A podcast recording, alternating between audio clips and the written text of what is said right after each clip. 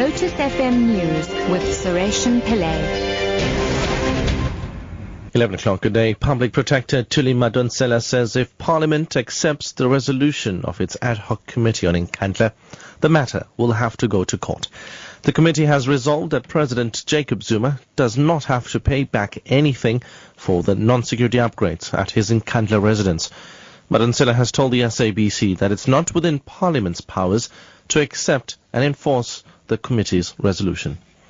There's no other way other than having a court of law settle this matter, but also settle the whole question of administrative scrutiny. We're now familiar with judicial scrutiny, but we're struggling with administrative scrutiny.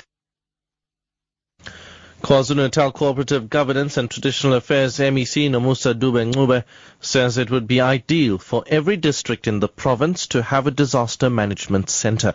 She was speaking at the launch of a newly built disaster center in the Ilembe municipality in Stanger, north of Durban. Many areas in Ilembe, such as Ndwedwe, Mandeni and KwaMaphumulo, are prone to disasters such as veld fires and flooding.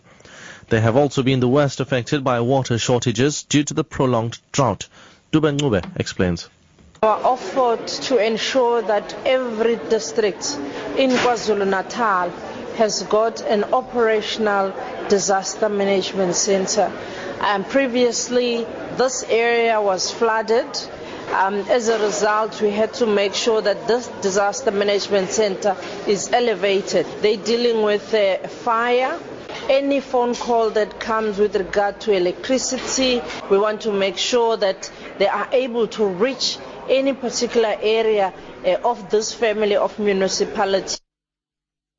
Former Women's League President Nosiviwe Mapisa Nqakula has dismissed suggestions that calling for a women presidential candidate is tantamount to snubbing Deputy President Cyril Ramaphosa.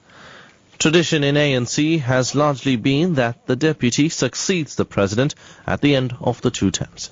Mapisa Nqakula says the league must back a woman presidential candidate for the ANC 2017 elective conference.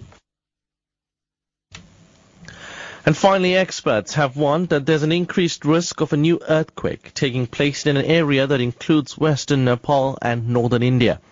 They say the devastating quake, which killed 9,000 people in Nepal in April, did not release all of the stress that had been built underground. The BBC's Rebecca Morelle reports. The 7.8 magnitude earthquake that hit Nepal earlier this year was caused by a geological collision where the Indian tectonic plate pushes north into the Eurasian plate. Over decades, stress had built up along this fault line, but a new analysis reveals that the Nepal quake only released part of the pressure. Instead, scientists believe some of the stress moved to an area stretching from the west of Pokhara in Nepal to the north of Delhi. A major earthquake there is already long overdue. The last happened in 1505. Top story at 11. Public Protector Thuli Madonsela says if Parliament accepts the resolution of its ad hoc committee on Nkandla, the matter will have to go to court. For Lotus News, I'm Sureshan Pillay.